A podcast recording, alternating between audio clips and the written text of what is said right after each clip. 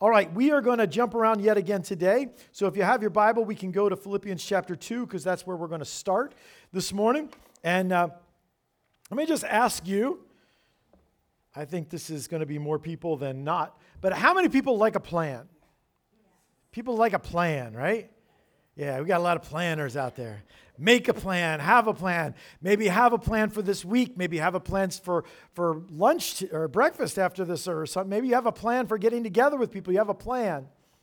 There is power in a plan. Some of you don't fully embrace the power of the plan because you don't carry the plan out. You like to make the plans, but keeping the plans, that's a whole different thing. But what I would say is the power of the plan is this they generally make things more likely to happen if you make a plan. And, and just give you an example of that. If you're having a conversation, I have these conversations all the time with people, and at the end of the conversation or somewhere in the conversation, somebody says to you, We should get together sometime. The difference between that actually happening and not happening is a plan. If we walk away and there's no plan, I'm like, We're never seeing them again. right? Because there's no plan. And then some every now and then someone surprises by picking up the phone, hey, remember when we said we should get together?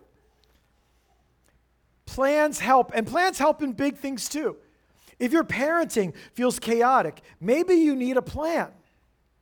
If your friendships feel like they're drifting apart, perhaps you need a plan. If your marriage is running on empty, it's probably time to step back, look at what's needed, and make a plan. The same thing goes for your spiritual life.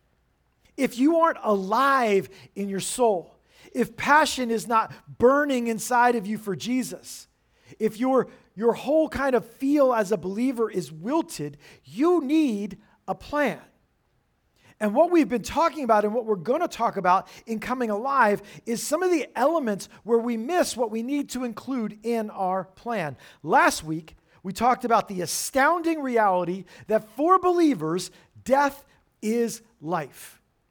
And I don't know that we celebrate that like, yay, death is life. I mean, we should. It's a miracle, it's resurrection power. We should be all kinds of excited about it. But it means death comes, loss comes, pain comes, and it's hard for us to walk through that. We base that in the fact that because Jesus rose, we also will rise from death. And because of that fundamental truth of Christianity, no loss for a believer is ever the end of the story. Isn't that awesome? No matter what you lose, no matter what you suffer, it is never the end of the story for a believer. That brings hope to us. And what it teaches us is that in the hardest places of our life, the ones we would run from if we could, in those places, God is actively bringing life to your soul if you will trust in Him in the middle of it. Not in spite of the hard stuff, but because of the hard stuff. And I've actually had some people this week share with me how God is doing that in their life right now, this week, bringing life from death. Now, that is a powerful truth, but remembering it, living it, holding on to believing it, that's hard. Do I really want to be alive like God wants me to be? Yes. I feel the, the, the numbness or the dryness or the, the darkness. I feel it. I, I want to be alive, but I feel the, the way that I'm not. Do you really want to be alive even if it means that God takes you through death, through loss? Yeah. Well, how would I do that? We need a plan. What I'm going to try to do today is talk about a plan for living in the loss. The thing that gets in the way of our living alive through death, believing in the resurrection power, is that we humanly have an instinct to hold on to things we like and push away things that we don't like. Now, if that's not you, then you can ignore the rest of this. But for anybody else who has the instinct inside of them that wants to gather the stuff you like and push away the stuff you don't, this is exactly our problem. This is our battle. And this is why we need a plan. Because when we have that battle and we drift into thinking that way, it spills over into thinking that more of what is comfortable and enjoyable and desirable is what will bring me alive. And avoiding what I don't like at all costs will bring me alive. That's a natural way of thinking. And what it does in our souls is it begins to put a mentality of me first. What about me? It causes us to live self focused. And as believers, I hope you know this, and if you don't, hopefully by the end of this you will. When we live to serve ourselves, we die. That is an absolute. When we live to serve ourselves, we die. But when we are eager and faithful in serving others, we live. Now, that's hard to believe to our humanity, hard to hold on to. But the reality, and we've experienced it, is that self centered thinking and self centered choosing leads to death it's hard to hold on to because at the beginning it seems to pay off. When I live all about me, then I get some things that I like and I'm full of joy and it's like, this is awesome. It offers the promise of like, this is going to take me somewhere great. But it turns out that God knew what he was talking about. That his instructions to us, his advice to us, his example to us are not just arbitrary rules to test our willingness to submit and obey, they're actually a guide at how life works, how relationships work. And he gave them to us, and he gave us consequences to try to help us avoid the consequences that come when we live against his instruction, when we live for ourselves. So, what's the plan? It's a plan that fights against the deadly lie that I need to live for me. God somehow is teaching all of us that lesson that it's a deadly lie to live for yourself. Some of the ways that we talked about last week the death, the loss, the grief, the struggle, the persecution, the insults, the hardship that come into your life that you didn't choose, God is bringing them or using them in your life to teach you. Living for yourself is death. But what if there were a way where we could choose to learn that lesson without God having to bring it to us? What if we could have a plan where we discipled our own souls into it? And that's what we're going to talk about today a daily death. Dying every day and choosing to it. We can choose to embrace the work that God does when we sacrifice and set our concern on others. It's like two sides of the same thing. One is where God imposes it on us because we need Him to, and the other is where we choose to live in it and walk it out. We embrace what God does through loss and through pain. So here's my proposition for us today serving is life. Last time we talked about death is life. This time I'm saying to you, serving is life. It is a way a believer can and believers have chosen to reject self centered living because we believe when we live to serve ourselves, we die. And we're not just making this up, Philippians 2. We're following an example. So if you have your Bible, Philippians 2 is where we are, and verse, um, f- uh, verse 5 is where we're going to start. It says this In your relationships with one another, have the same mindset as Christ Jesus in your relationships with one another. And that's kind of what Paul just came off of talking about. He said, Don't do anything through selfish ambition, concern yourself with the well being of others. And so he says, Now I'm going to give you the why. The why is we're following an example. So in your relationships with one another, have the same mindset as Christ Jesus. What mindset is he talking about? Verse 6 Who being in very nature God, did not consider equality with God something to be used to his own advantage. He is God incar- he is God himself, God incarnate in human flesh, and he said, I am going to not use that to my own advantage. I am not going to serve myself. I am not going to measure the benefit or the good to me. This is the example we're following. Verse 8 or verse 7. Rather, he made himself nothing by taking the very nature of a servant, being made in human likeness. He chose this. He volunteered for this. He went into this when he didn't have to. Life and situations and circumstances did not force Jesus to come and serve. He chose to and Paul says we should follow his example. in our relationships with one another. So this isn't just, I'm not going to serve myself theoretically. This is practically. In our relationships with one another, we should have the same mindset as Jesus, who took on, chose the nature of a servant. He came to serve. I would say this is where we choose to die regularly by choosing to serve others. Jesus called us to the same mindset in Matthew chapter 23, verses 11 and 12. It says this The greatest among you will be your servant. For those who exalt themselves will be humbled, and those who humble themselves will be exalted.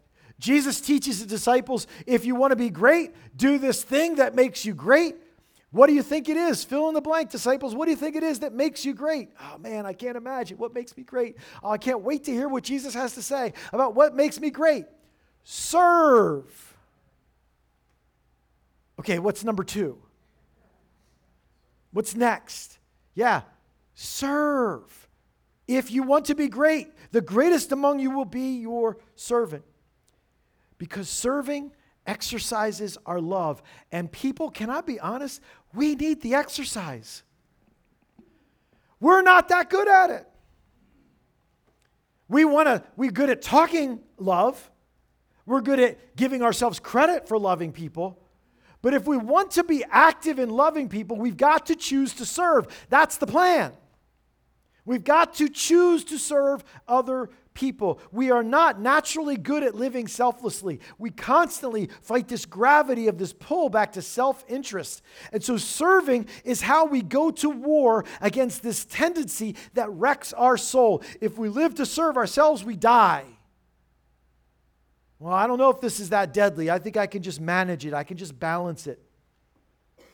Self focused living causes untold damage not only to your soul, but to your relationships. You think about the dysfunction in relationships because of self focused interaction. Well, what about me? No, you need to hear me. Well, my opinion, my idea.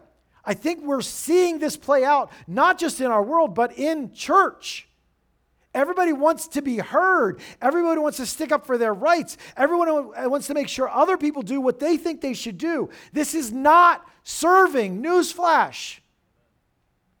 I'm not saying there isn't service to speaking your mind and, and, and helping people and sharing with people what you understand, but I'm telling you, you got to recognize there's a gravity to this that pulls it back to me, me, me. And the only way we fight against that is to choose to regularly serve, not hypothetically, not theoretically, but practically. Serving one another in love. We need the exercise. So, what's the plan? Here's the plan. Where are you regularly choosing to serve?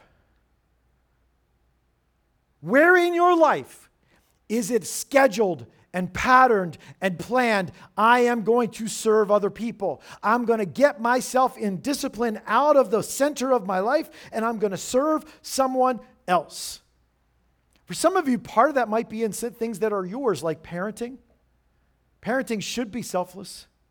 Maybe your job is about serving other people and you should go in with the right attitude. And that's good, but it's also kind of like not chosen. Do you know what I mean? It's like just put on, it's yours because it's yours. You've got to do it. I mean, I guess you could just be selfish in your parenting, but really, does that make you look like a good parent? And do you want other people to see that? Of course not. So you, ha- you kind of have to serve. And there's good to that. But I think we need more than default serving.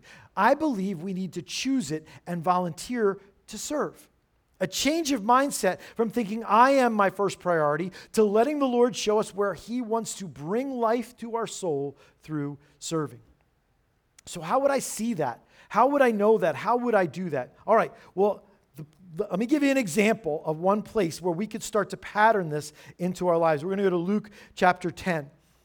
And what I'd say is ask yourself this morning what advantages you have in this life. What advantages has God given you over someone else uh, in your sphere of influence? Now, I'm not saying you don't have disadvantages. Of course, we all have disadvantages too. Maybe you think that your advantages have been given to you to balance things out in your life. Like, well, I got this bad stuff, so at least I have this, and it kind of makes it even. Or maybe you think your advantages are your chance to get ahead, to make something of yourself, to, to step forward, to seize your ambition, to make people notice you, to feel secure in your worth, to stop you. Eventually, if you have enough of advantage, you can stop comparing yourself with other people. Your advantages have not been given to you for any of those purposes. Jesus tells a very famous story in response to this interaction we're going to look at in Luke chapter 10. So, in Luke chapter 10, verse 25, Jesus is going to have a conversation. It says, On one occasion, an expert in the law stood up to test Jesus. Teacher, he asked, What must I do to inherit eternal life? So, you notice who's coming here. It is an expert in the law, and he comes to test Jesus. So he has advantage in his life. What is his advantage? He is an expert in the law. And what does he want to use his advantage for? What must I do so that I can inherit eternal life? Who's this about? Me. I'm going to use my, and I'm going to test Jesus and try to catch him in something so that I look good and he looks bad. This is what humanity does. Right? So this is this is kind of like the beginning of the story. So Jesus says to him, "What is written in the law? How do you read it?" He answered, that is the expert, love the Lord your God with all your heart, with all your soul, with all your strength, with all your mind, and love your neighbor as yourself. Jesus says, You have answered correctly. Do this, and you will live. So the expert answers Jesus with Jesus' words that have been said, I'm sure, many times throughout Jesus' ministry. What are the greatest commands? Love the Lord your God, love your neighbor as yourself. Jesus says, Do this and you will live. Does that mean if I love people hard enough and I love God hard enough, that's my salvation? No, it doesn't mean that. It's not what Jesus is saying. Jesus is looking at this man and he knows he's not coming from trust and faith. He knows he's trying to trust in his advantage. He's trying to push himself forward. And so Jesus says, now take that advantage and use it for others. Love your neighbor as yourself. If the man, if that could get through to this expert in the law, then he's to, his eyes are to be opened and he's to be able to step forward into faith. Using what is your advantage for others is one way to look at volunteer service, but that's not what this guy wanted to do. So this guy continues the conversation by saying, But the man wanted to justify himself, so he asked Jesus, And who is my neighbor? Now, the person who brought it up is the expert. Love your neighbor as yourself. Jesus says, Yes, you're right. And he goes, Now, exactly who do I have to serve? Who is my neighbor? And the response to that is Jesus telling the story of the Good Samaritan. I'll give you a lesson on what I'm saying when I say be your neighbor. What does it mean to love your neighbor? It means use your advantage to those who are in trouble, those who are struggling, those who are without advantage. Those who didn't, that guy who set out in the story of the Good Samaritan didn't think he was going to need help that day. Turned out he did. Use your advantage for that person. Use your advantage for those who others overlook and others ignore. Use your advantage for those who may not even like you. Some of the point of the guy being a Samaritan, who's the hero of the story, is that the guy laying on the side of the road before this day probably didn't even like the guy who was rescuing him. And the neighborly mindset of the Samaritan was I don't care that you don't like me, I'm going to help you in your time of need anyway. We could do with a good dose of this, people. Serve people that you wish would do something different than they're doing. Serve people who are trying to make you do something you don't want to do. This is how we exercise our hearts into the love that we're supposed to hold in our souls. We come to church and we're like, love the Lord your God and love your neighbors yourself, and amen, and that's great, and here's some money for the benevolent fund. But then we go out and we justifying acting negatively, bitterly, at war with people when we're called to love them. There's life in serving. But it requires us to believe by faith that what Jesus exampled to us and what Jesus teaches us is right. What Jesus is trying to show from the, the expert in the law is given more explicitly by Paul in Romans chapter 13. In Romans chapter 13, verses 8 to 10, here's what Paul writes Let no debt remain outstanding except the continuing debt to love one another. For whoever loves others has fulfilled the law. The commandments you shall not commit adultery, you shall not murder, you shall not steal, you shall not covet, and what other other commands there may be are summed up in this one command love your neighbor as yourself. Love does no harm to a neighbor, therefore, love is the fulfillment of the law. Paul says it is not enough to have warm feelings about other people or to tell yourself that you love them. You have got to act it out in certain ways. You've got to act it out like your compassion and your kindness is toward them. It is hard to steal from someone in love, right? It is hard to betray someone in love. It is hard to be jealous of someone in love. It's hard to gossip about someone in love. We try to.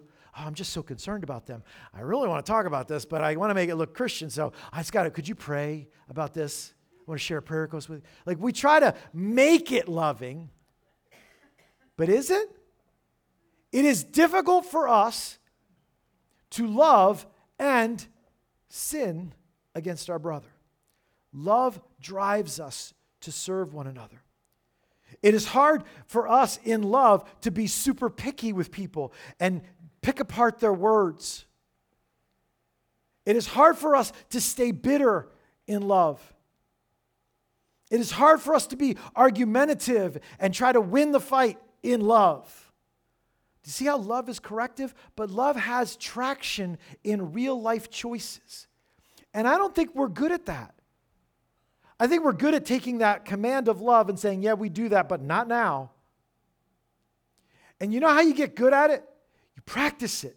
And you know how you practice it? You schedule serving other people as a regular part of your life. You keep training your mind and your soul to be giving and loving and serving. Love drives us to serve one another, to choose it, to plan it. And when we love, Paul says we fulfill the law. And I would say by extension that when we serve, we live. So, whatever advantage you have, in relation to other people, if you're a boss, if you're an upperclassman in school, if you have resources, if you're an American, if you're a Christian, if whatever advantages you have, you've been given those advantages not to balance out your life or to try to make you have joy or whatever. You've been given those advantages to train your soul to serve other people in love. Now, that's a different mindset, isn't it? And that's where we find life. I'm going to go back one chapter to Romans chapter 12. Perhaps I can't think of any advantages. I don't know. My life is just a mess. I don't know that I have advantages over everyone. That doesn't mean you're just out of this and you can't do this. Paul writes these words in Romans 12, verse 1 says this Therefore, I urge you, brothers and sisters, in view of God's mercy, to offer your bodies as a living sacrifice, holy and pleasing to God. This is your true and proper worship. What does it mean to be a living sacrifice? I'm going to give you what I think it means serve one another in love. You are, I want to be a living sacrifice to the Lord. Yeah, love the Lord your God with all your heart, soul, mind, and strength, and love your neighbor as yourself. You want to be, you want to live out Romans 12, 1, be a living sacrifice in view of God's mercy? Choose to serve others. If death for a Christian is just deliverance, just a doorway, like we sing, death is just a doorway, we should believe that and it should come to reality in our lives so thoroughly that we choose to be living sacrifices. If death is a pathway to life, then sacrifice and serving is a path to life. We offer ourselves to die every day. And so I would suggest to you that it is by serving, by choosing to make it a part of our schedule and our plan, to prioritize it and to recognize my soul's need for the practice it gives. So, where would I say you could do that on a regular, planned, scheduled basis? Surprise, church. We got all kinds of teams. And it's not because we need to get stuff done. As a matter of fact, I'll tell you, it's a lot easier to get stuff done if I don't have to manage volunteers, right? So, why are we so passionate about teams all the time and about rotations and about in and out? It's not because we're trying to make it convenient for you, it's because we know that serving is life and you and I need the practice of it. We all do.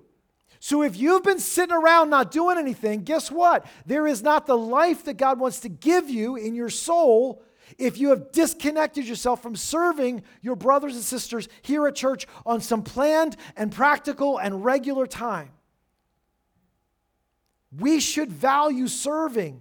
So, what do we do? We serve one another. We clean things. We bring meals. We fix things. We teach children. We give money. We give away what self focus would want us to keep so that we exercise our souls into the love we need to have for life. And we do it with joy and eagerness.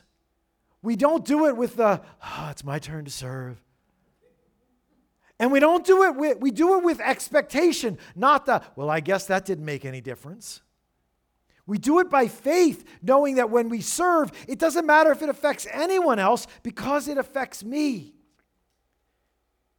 It sets us free from what would choke the life out of us.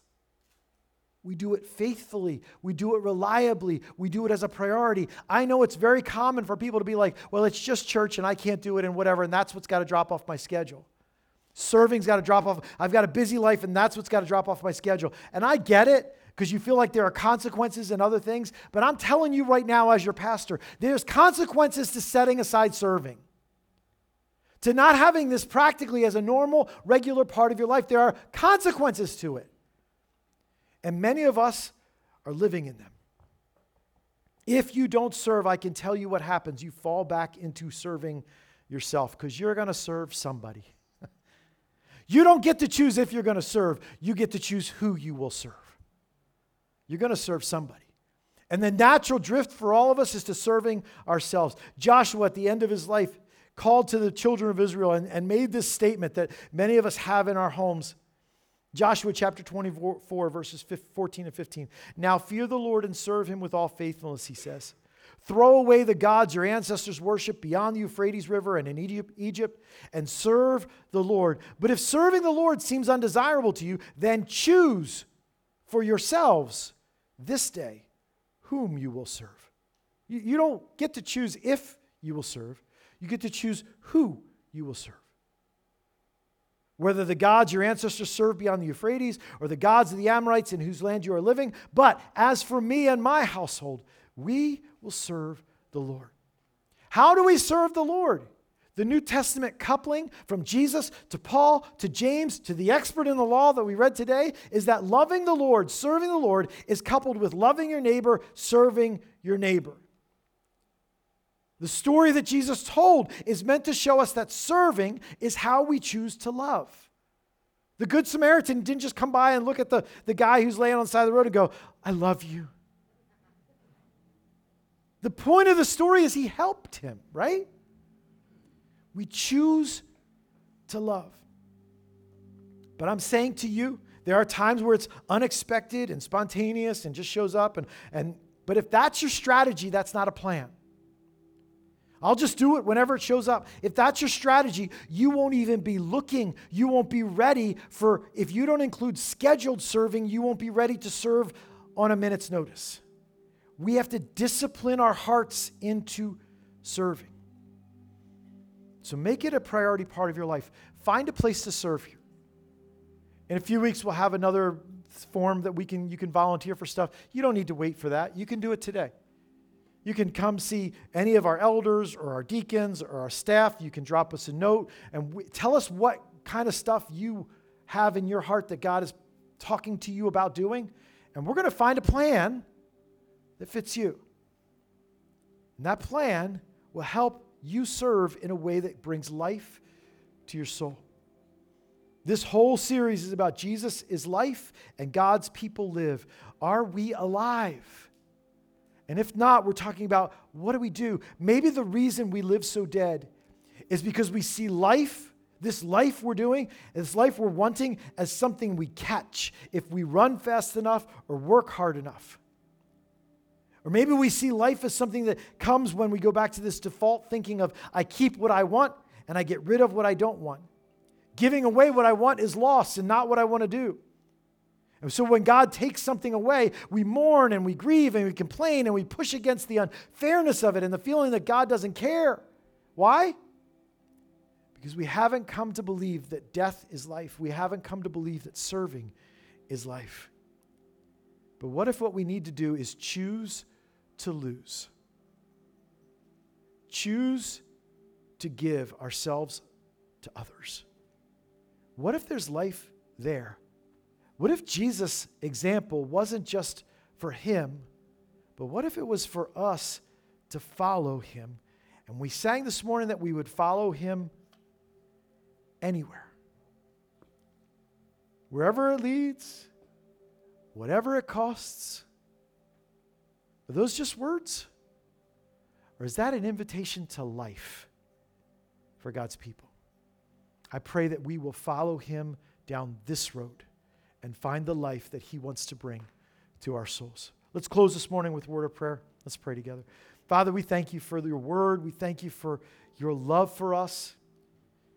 We have sung about it this morning to be convinced how you love us. I pray that you would help us to respond to your love, to follow in your footsteps, to trust you and walk by faith. I know, God, you have teaching to do in our souls because this isn't natural, this isn't normal, this is hard to process. And many of us are overwhelmed with life. The enemy has us exactly where he wants us. We've got no room for any of the stuff that's healthy for our soul. So he's convinced us that we just have to live dead in our soul, even though Jesus is alive. And God brings dead things to life. And God brings life to his people. So, Father, I pray today your move in our souls would be powerful, that it would awaken us, that it would bring life to us as we surrender and as we choose to give ourselves away. May you show us where, may you show us how, may you lead us down this path, each and every one of us, to exactly what you have for us, and help us to trust you as we respond so that we'll be following exactly where you want to take us. We put these things in your hand. We trust you to do it because we know you're good. And we pray it in the name of Jesus. Amen.